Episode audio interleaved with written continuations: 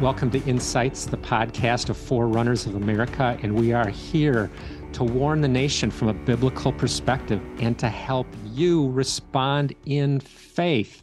And today we're looking at what can we be thankful for in 2022. At first, I didn't think there were going to be this many significant things and highlights, but there are. And to help me unpack this today, uh, back with us uh, at Insights is Dave Brody, zooming in from the Middle East. Welcome back, Dave.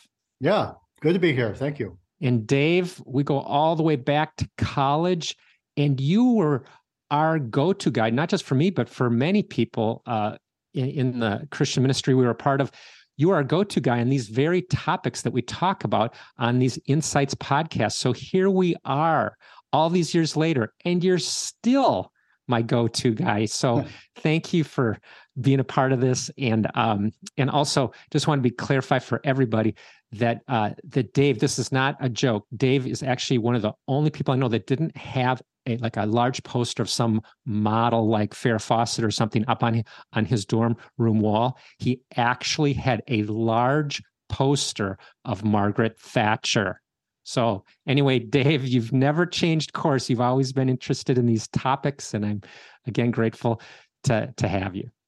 Yeah, thank you. So, we're looking at what can we be thankful for in 2022, and I want to just give us a little bit of a summary as I think where we're going to go in this conversation. And there's just some some godless narratives that are falling apart, which means righteousness is going forth, and it's happening in some some surprising ways, actually, that we're going to get into here shortly. But some of these godless narratives, uh, one would be LGBTQ narrative. The other one that there was a constitutional protection of the right to abortion uh, that we'll talk about here. That was obviously significant this last summer related to the Supreme Court's decision, and then also. Uh, the narratives of COVID, there's some things here that we'll see actually were godless. And I think it's coming to light more and more here, especially this last year, as well as I believe that believers are waking up. Christians are doing more to be salt and light in the culture, which is what Jesus has always called his people to do. And so that's just a quick summary of what I'm hoping um, our podcast uh, uh, covers. And, and obviously, we're just uh, going to be able to give things a, sort of a, a flyover and not get too deep, but I hope we can drill down a little bit. And so, Dave, with that said, let's take a look at this first area that the narrative of LGBTQ, yes, it's surging. We even did a podcast on surging transgenderism this last spring. It was number 181. If people want to look at that, we I interviewed Stephen Black, uh, who came out of that life, lifestyle himself, and then he um, he has been part of ministry now for decades and doing a great job. Um, but we do see surging transgenderism and other things, but also there's some really amazing things that have happened uh, in terms of uh, hopefulness and turning a corner here that that while we're getting some traction in responding to LGBTQ and Dave, have you sensed that or do you feel that as well? Yeah, I, I sense there is more of a a uh, yeah kind of a uh, fight back of not just allowing things to flow in that direction. Sure. And so one of the things that really caught my attention again from 2022 is on March 12th, there was something called Detrans Awareness Day. And you can go to hashtag Detrans Awareness Day and all of these testimonies are there. And I'm just going to read a couple if we can get the pictures of these young people, both uh, when they transition and then after they transition, how happy they are, are meaning when they detransition. Let's get that up on the screen. I want to also read some of the, the testimonies that we'll put up as well. And so this first one is from a gal named Helena, and she says this When I was 15, lonely, and hated my body, I got sucked into gender ideology online. My school encouraged me, and I was easily prescribed a high dose of testosterone at 18, and it was very damaging. And so she goes on from there to give her fuller testimony of why she detransitioned, alerting people it's often a big mistake. This next one's from somebody named Grace, and she says this is on the left, and we have this up on the screen for those that are getting this at YouTube and Rumble.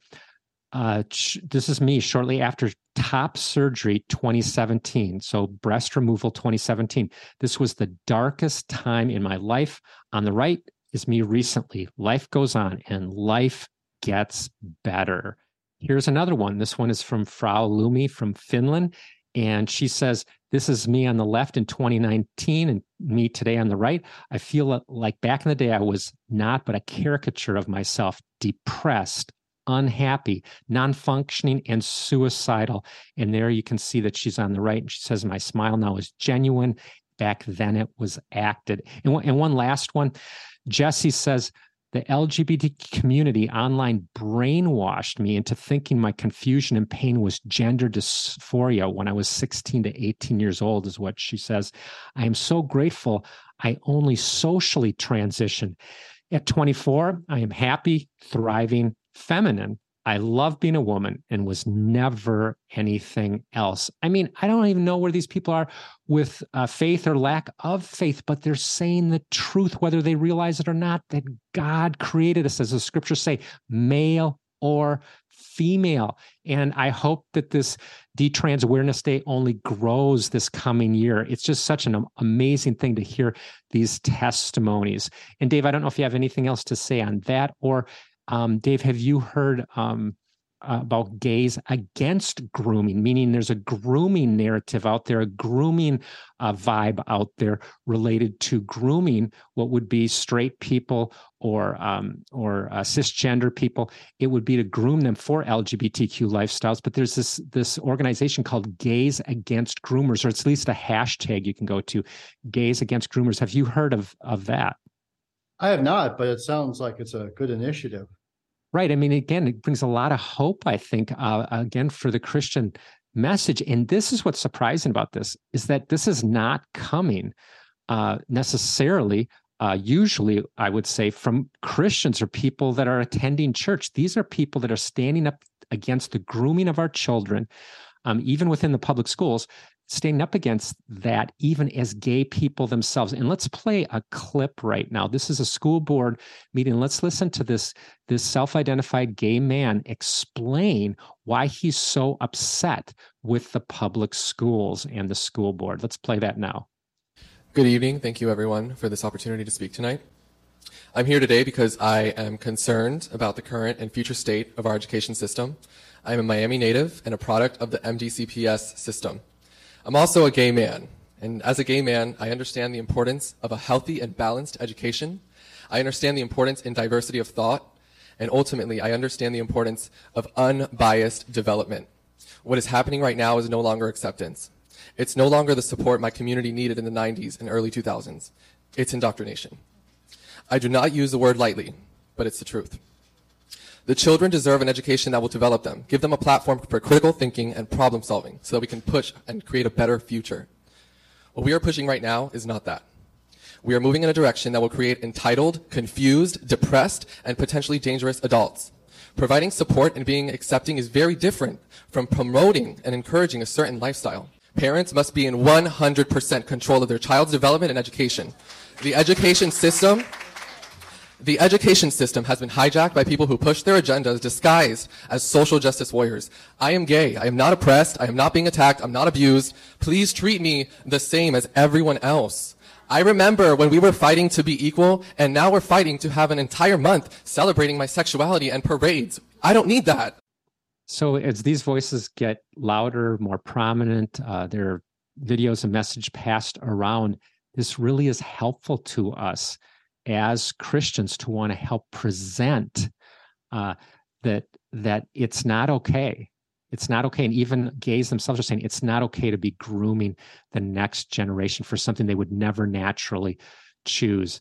Um, so, uh, moving right along here, um, there's also some encouraging news related to to what's going on with Disney, the Disney Corporation. And um, Dave, have you followed that at all? Yeah, well, I had heard about uh, the the backlash to what they to Disney. So that's been good. I do want to drill down on that a little bit because uh, Christopher Rufo, who I have uh, quoted a number of times on various podcasts, um, I want to read from a, a, speech that he gave at Hillsdale College. And so this would have been last spring, again in 2022. All of these good things are happening. And uh, he's explaining what was going on with Disney. It's quite eye opening. Now, again, Christopher Rufo, he's an investigative reporter, he's a journalist, he's put together uh, films, documentaries, these kinds of things. And he's really gotten traction, as you'll see here in a moment. So uh, for those that are getting the, the video version of this, we will put the, the words up on the screen as I go because it's rather lengthy, but it's very helpful. In his article that I'm reading from is called Laying Siege to Institutions. And he talks about how the ideology of the 1960s has just simply gone through the institutions. It hasn't gone away since the 1960s. And that's why we're confronting so many ideological issues.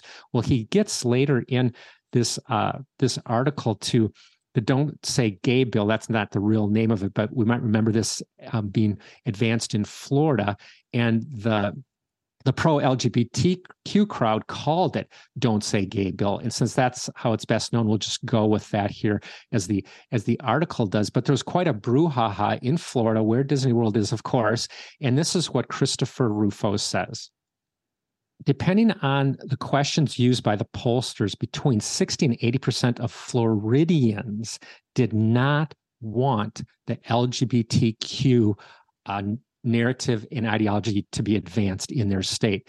And Rufo goes on to say, acting against its own apparent business interests, Disney, the most famous children's entertainment corporation in history, came out publicly in opposition to this bill, which banned discussions of gender identity in, in elementary classrooms prior to the fourth grade. So we're talking about here K through third grade. They're just trying to ban it at these super young, impressionable minds. Now, my personal opinion is I think it should be banned K through 12, and let's let this get discussed between adults and college and universities and so forth, or, or, or wherever you are as an adult. But let's not do this to kids. It goes on to say in an official statement by Disney, it declared that the company's goals, goal was, quote, for this law to be repealed or struck down in the courts. Rufo continues, shortly thereafter, my sources at Disney leaked a video to me of an hour and 40 minute company wide meeting about the controversy. And what did the video reveal? In a series of unedited clips that I released on social media, an executive producer at Disney said that she had been inserting what she called, quote, a not so secret gay agenda into children's programming, targeting kids as young as two years old and, and had experienced no pushback. Well, then it, the uh, Rufo goes on to uh, to share in his speech about the fallout for Disney, and it says this. And by the way, that these um, these leaked videos got 100 million impressions out there on social media, and it caught a lot of people's attention. And it, he explains what happened to Disney. With public opinion heavily on the other side, not only in Florida but nationwide, Disney was pummeled. People started canceling their subscriptions to Disney's streaming service, canceling planned trips to Disney theme parks, canceling Disney cruises, and thinking twice about allowing their children to watch Disney movies. Elected officials noticed too the Florida legislature and Governor DeSantis have already revoked the special governance and tax status Disney has enjoyed since the 1960s. Disney's stock value plummeted nearly 50 billion in less than 2 months. And so, on the one hand, I'm thinking, what kind of world do we live in where we actually have to protect our own children from Disney of all things? I grew up as a family, we went to Disney World when I was growing up. It's like, this is the world we live in. It actually is. There's ideologues leading Disney World that um, that needed to be uh, challenged and actually defeated on many things. But this is so encouraging, Dave, that all these things are happening in 2022. And if you can take an iconic enterprise industry like the Disney Corporation and essentially uh, ca- cause them to go reeling, like we should be very encouraged because this is, means that the the the bandwidth for biblical truth for people not to get swept up in LGBTQ. It's all more of a cultural force. Yeah, it seems like in the past we we conservatives and we Christians would just wring our hands at all the stuff Disney was doing. And it's so good to see that there's you know a strategic fighting back of this sort of thing. And uh, you know, I, I like this quote by by Bill Maher. He said, "If kids knew what they wanted to be at age eight, the world would be filled with cowboys and princesses. I wanted to be a pirate. Thank God no one took took uh, took me seriously and scheduled me for eye removal and peg leg surgery. Classic. so well said. And by the way, Bill Maher, he is on the far left, at least traditionally, but it is interesting to me that even he, in the camp that seems to always be promoting LGBTQ lifestyles, even he is saying, wait a second here, especially with our kids, we need to give this a second look. Yeah, I think, and I think even though he tends to be liberal, at the same time, he's he's looking at how things are playing out, and he's he's waking up to some things, which is encouraging. You know it's it's interesting um, like classically liberalism meant that you would debate these things. You could talk within it. Wasn't sort of the one dimensional messaging that we often hear um, from various leftist organizations groups et cetera now but it was more and i think he's more of a classic liberal. I remember years ago when he actually stood up because they were trying to lump Muslim terrorists and Christians as the, the same thing. And he was the one voice that stood up and said, Look, look at the data. You cannot lump Christians in with terrorists. These are categorically different uh, groups of people, and their belief systems lead them to different conclusions. And he was really trying uh, to go to bat for Christians. Okay, so all of this in the LGBTQ area, I hope that that that narrative continues to collapse that we've been hearing now for so many years. Um, but at least we've got the beginnings of of challenge, legitimate challenge to the narrative. Again, I think of Jesus wanting us to be salt and light in the culture. It's so encouraging. Um, but let's go on to a second narrative that that collapsed, and that is that the U.S. Constitution uh, protects the right of every woman to have an abortion if if they want. So this has completely collapsed as of the end of June in 2022 when the Supreme Court, I didn't get a hint or, or any smell of that they were doing this out of some biblical convictions, but but they just focused on the Constitution and they said, look, the Constitution of the US doesn't say anything about this. So um, they kicked it back to the states. It was more of a a constitutional legal procedural thing. It's not like some huge victory for for bible believers and seeing the biblical truth go forth. But nevertheless it took it out of there. So now state by state we can discuss all of this. And let's put up uh, again uh, uh on on the screen uh, for um, for those that are getting the the video version of this. But this is a a map that was put out by the Alliance Defending Freedom organization, and it's a it's a map of abortion laws and and uh, I'll try to explain those, those that are on Spotify, only getting the audio here or SoundCloud or wherever. But there's a, a, number of red states that you have here, and these are the states that protect life, like constitutionally in, their state constitutions. That when Roe v. Wade would be defeated, and again, it was last summer, there or overruled. Therefore, um, these are the states that have trigger laws that would protect life immediately. Then, as the as you look at the map here further, you see gray states, and they they that protects life in some circumstances in those states. And then third, you've got blue states which um, allow late term abortions. And so, anyway, we're back to the states uh, which is a huge step forward. All the people, I just want to give a shout out to all the people that prayed and even fasted and preached the truth on pro life issues all these years since 1973. Uh, that there are things happening. Now, yeah, we got this huge battle in all kinds of states, but still, you have now the freedom to have that battle. You're not just being overruled by uh, by the U.S. Supreme Court. So, anyway, uh, uh very encouraging yeah, we need to rejoice in that in that victory, and at the same time, uh, keep advancing in those states where it's undecided, and still battling it, even in those states where it's very much allowed. Right, and that's a good warning um, because, um, okay, for example, I'm um, having lived in Michigan. Um, I'm very tied in and have friends there and so forth. But they had something just here on the November 8th uh, midterm election.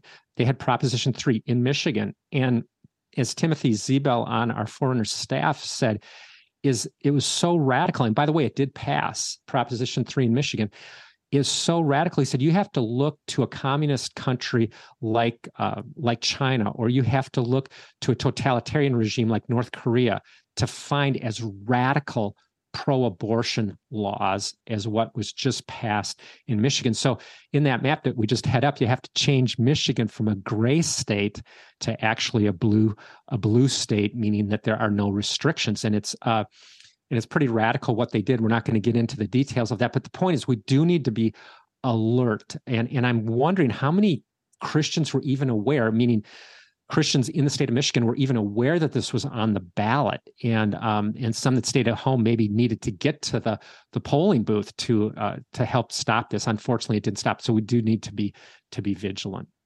Okay, another cultural narrative that has been shifting in 2022, and uh, I'm hoping will completely collapse, but I'm grateful for the advancing of good messaging and truth that's happened in 22, and that's stuff related to COVID.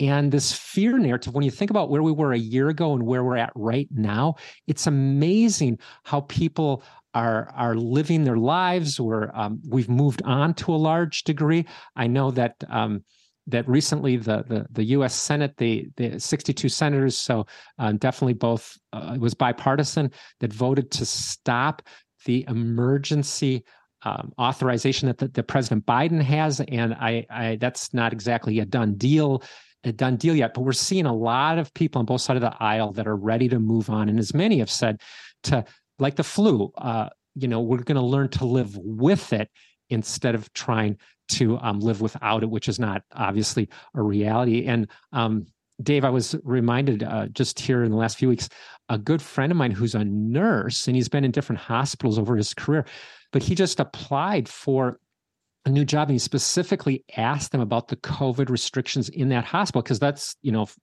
uh, frontline workers and and the vaccine is often mandated and just other restrictions and mandates and so forth. And the hospital little, literally said this to him. They said, "We have moved on from COVID."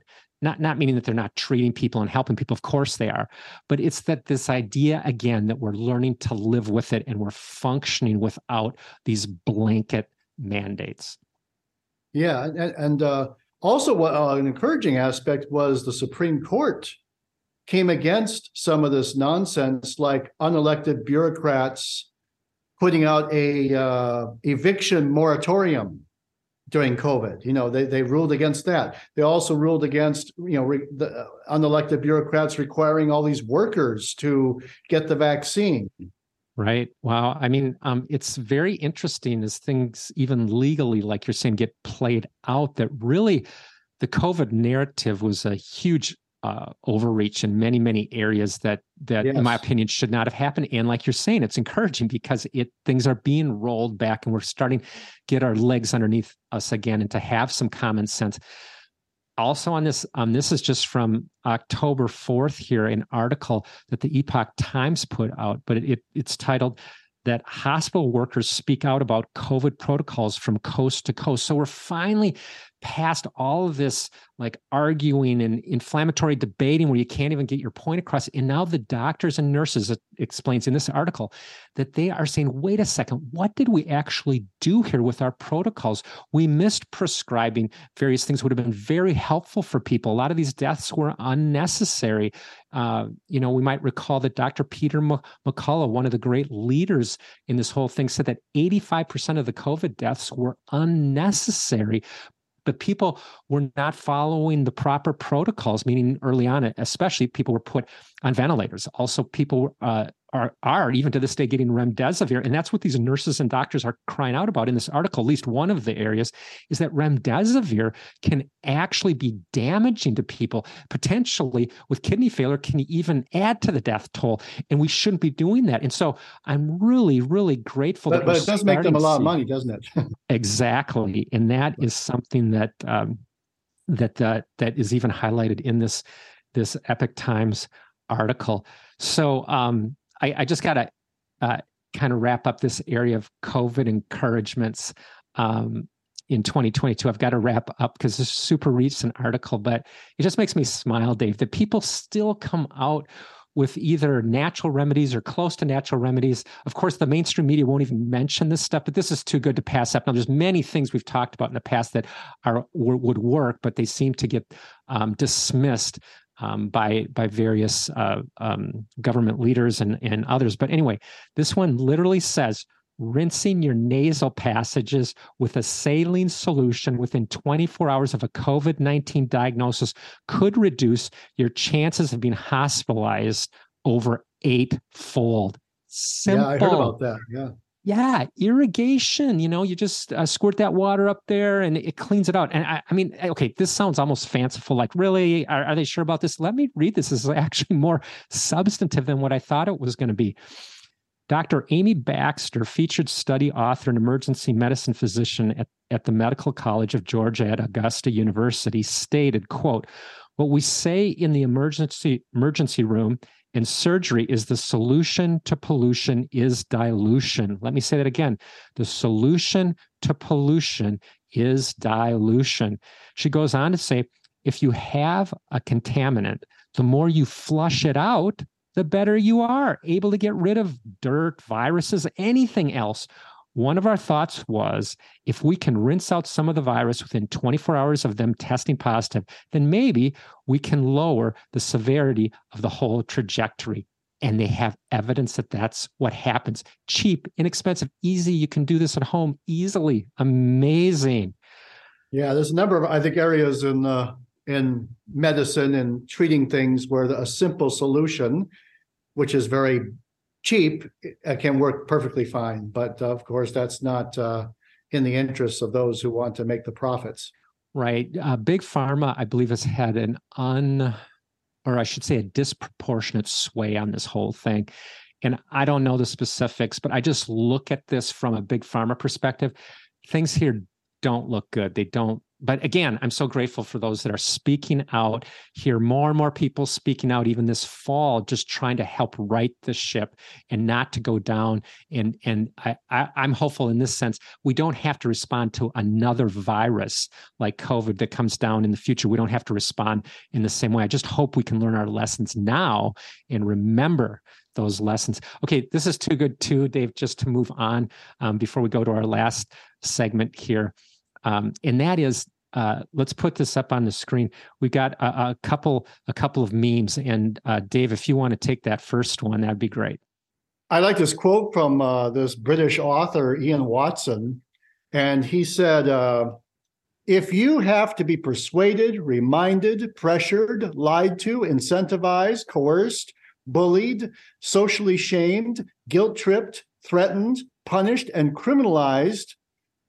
If at all this is considered necessary to gain your compliance, you can be absolutely certain that what is being promoted is not in your best interest. So he was referring to the jab. And this was interesting. You know, when you hear things like this, people often say, oh, that's just a right wing conspiracy theory. Wait, wait a second. This is a British author. I've been to his website. There's nothing there at his website that would even remotely suggest that he's conservative or a Christian or whatever those typical straw men that are built up and and uh, you know presented so the whole thought can be dismissed. This guy, he's just saying, look at this, people. And so anyway, I'm just so encouraged that this kind of stuff has been getting out more and more over over the last year. Yeah. There was a a meme I sent out to various friends I liked, and then and uh, it shows first uh, a picture of the GIs storming the beaches at Normandy, and uh, it says men in 1944 facing almost certain death, and then the next panel shows a man fearfully wearing a mask uh, you know, a, a, a COVID mask be, hiding behind a chair, and it says men in 2020 facing a 99.9% survival rate. right. It's like, what were we doing, um, you know, in culture at large, but also I would say right within the church, what were we doing responding with the fear, the, the fear that we did? It was just bizarre almost to me, but yeah, point well taken. And again, uh, I think people have turned a corner here. I hope we, if something else comes up, I hope we don't go back into fear. But uh, but that meme just captures it. Let's uh, be adults here. Let's realize that uh, that we need to step out in faith. We need to do what's right, regardless if some uh, potentially scary things are going on. I do want to mention one other thing related to to COVID is just recently I, I did a podcast with Pastor Jackie Hill from Roseville, Minnesota, which is a suburb of St. Paul but he was the only pastor in that area to keep his church open during COVID.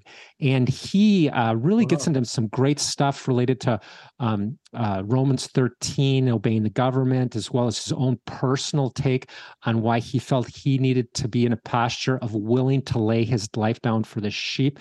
Really great stuff in that podcast. If you go to Forerunners of America, uh, the channel and you look up for podcast 189 um, that's there. And um, and i encourage everybody to look at that. It's it's very encouraging to me not only as we wrap up 2022 but also um, as we look forward because probably covid's not the last time we're going to face something like this. And if not a virus another reason why um, government they'll or whoever would want to close down the church. I'm sorry dave go ahead.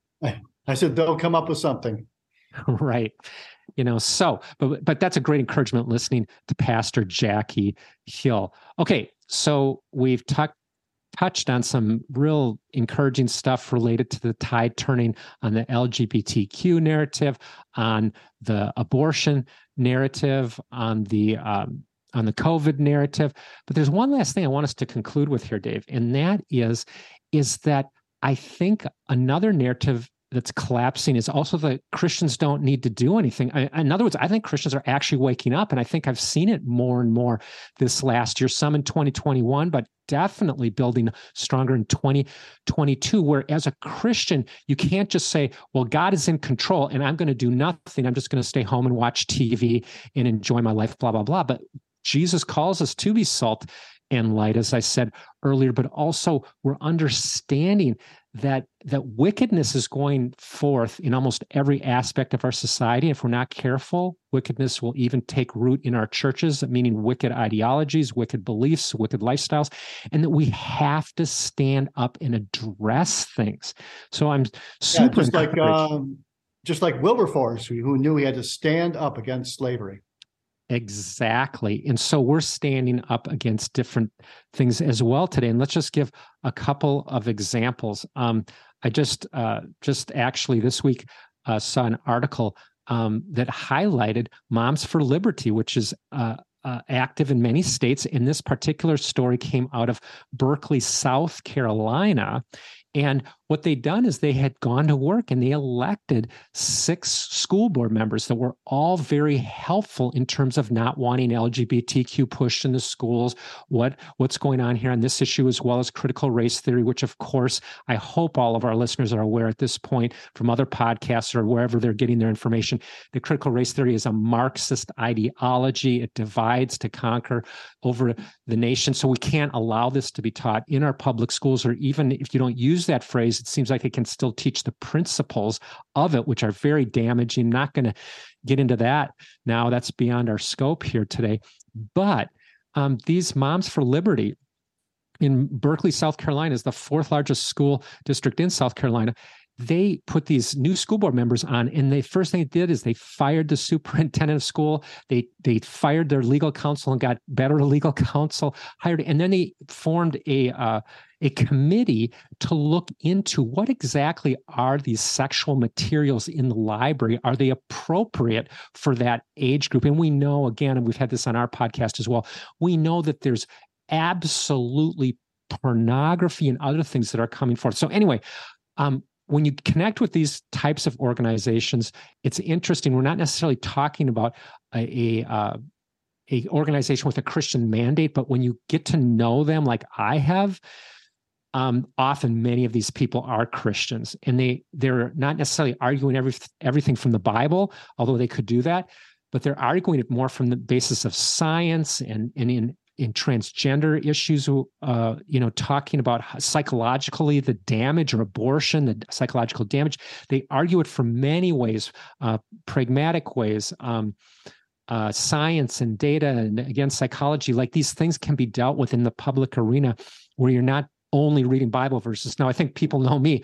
I'm all in favor of reading Bible verses and I want that truth to get out. But sometimes, like in a public school board meeting, those kinds of things, you have to do this in a way that um, that is wise. You have to be prudent in terms of your audience. And not everybody respects the Bible, but still, God's truth can still be presented through these different uh, avenues. Yeah, I was I was reading recently that uh, in elections, school boards were you know, in the past, a non-event, but they now have become a battleground. It's now a, a big political battleground, and that's encouraging because I think it's showing that now conservatives and Christians are are entering that arena and fighting, and so there is a battle going on. Right, and that reminds me of recently we did a podcast called "Cultural Wars." or spiritual wars. And I think that's what we're learning here, Dave. It's very much in line with what you just said is that I think for a long time in the church, we just dismissed various things as culture wars. And oh, we don't want to get involved in that. But this podcast, it's number, uh, let me see, it's number 181 um, at the Forerunners of America YouTube channel and uh, Spotify as well and Rumble. But here's the thing is, um, is that you can't any longer have this hiding or passive posture that oh those are just culture wars. No these are actual topics explained in length in the bible. And if the bible's speaking on them and telling us what to do that's that's really god speaking to us. And so to just dismiss as culture wars is no longer uh, a viable option because these are spiritual wars. And and um, it's very important that we remember at this point of where we're at in the political arena in America that it's really not Christians being intrusive on the political realm. It's really the political realm has um, crossed the line and come into the church realm, the moral realm. It's things have really gotten off the rails, and so that we're seeing people rise up uh, is very encouraging. Yes, one other example from this last year that really encouraged me um, that I want to highlight uh, before we wrap up here is that um, in California, so if this can happen in California, meaning uh, Christians make a good uh, step forward, if it can happen in that context, it can happen in your state as well. Um, that's how I look at it. And and in uh, California, in these public schools, they were actually um, teaching them about the Aztecs, you know, in ancient history and they were having them do Aztec prayers and chants and so forth. And it started to take on this religious feel. Well, anyway, these parents rose up, they got legal counsel. They said, I mean, imagine this, right? Imagine if Christians said, Hey, we're going to teach our classroom to go through even something simple like the Lord's Prayer. Like it's not going to fly. The, the ACLU is going to pounce. There, it's no, way. But why then are we teaching these kids to do uh, these prayers? And um, anyway, it, it, was a huge victory. Uh, the the judge ruled in favor of the parents, and and I believe that we're just now beginning to find our voice. Um, as Christians, much more needed, but starting to find our voice on various issues more broadly, but also as parents, and also for those just with common sense and those that believe in the goodness um, of God and, and the way He created things. It's it's awesome to think that people are starting to take steps. Now, I do want to be clear: this isn't easy. I mean, it's always a, a, a risk to step out. So, but people are taking a step of faith. Those that are Christians in this realm are taking steps of faith to say, "Hey, I can't just sit here and allow my own kids and grandkids to get swept into this kind of evil." And by the way, we care about culture in general. I mean, God's he cares about obviously about our church culture, but God also cares about broader culture. He doesn't want this all to be handed over to wickedness. He wants people to come to faith. He wants people to not be confused on all these issues and so forth. So, anyway, pretty pretty awesome stuff, and um, and I'm just hoping that we can build on this as in, in the year ahead. Yeah, a lot is at stake because uh, a lot of people tend to get their morality from what's lawful or unlawful. And then you talk about how children are being molded that's a very important aspect. So let's walk by faith, which really walking in faith includes action, responding in faith in light of all of these areas that are going on in our, our, our nation, our culture, even within our churches, because things are often not addressed in our churches. And therefore, these, these seeds uh, of, of doubt, of wickedness, of immorality, they all grow within the church context when we say nothing. Let's, uh, let's be a full of faith and action. They actually go together. I don't think you can separate out action from walking in faith. Faith would imply that that there's action being taken as you walk with God and follow Him on these things. And and, and in closing, and I do, Dave, want to give you a final final word, but um, I, I do want to highlight here Proverbs 24 verse 11. It says this: "Rescue those who are being taken away to death." Hold back those who are stumbling to the slaughter. And I, when I look at uh, transgenderism being pushed on these kids, their bodies being mut- mutilated, them taking hormone um, injections, and all this kind of craziness. They, they are go- being led off to the slaughter. And, you know, it doesn't say, like, hey, just with your Christian friends, rescue them from being taken away to death it's like help people not to head down lifestyles and uh, self-destructive behaviors and ideologies that will actually um, destroy their lives. But if this happens on a broader scale it will destroy our country. So we want to take action and and, and go forward. And dave um, do you have a final final word as you look at all of this you know uh, in terms of hey we're really seeing um, some narratives collapsing this year? Well, Jesus said, don't put your light under a bushel. And we Christians simply need to be a light and shine uh, the light in these situations and bring out the truth. And I think we, we've been seeing more of this happening. So that's encouraging. Right. So 2022, many challenges, but also some very specific steps forward that we can build upon. So, amen. And I just want to highlight for people um, I mentioned Timothy Zebel on our Forerunner staff. He's written on, on a lot of cultural issues. If you go to forerunnersofamerica.com, that's F O R E, forerunnersofamerica.com, and you look at culture and focus, he has talked about these very issues that we're we're talking about today, and he has an article forms, articles that are easy to, to just shoot the link onto friends and help persuade other people. So let's uh, let's keep action in in the heart of our faith response. And so thank you for being with us here on Insights today. I look forward to being with you next time.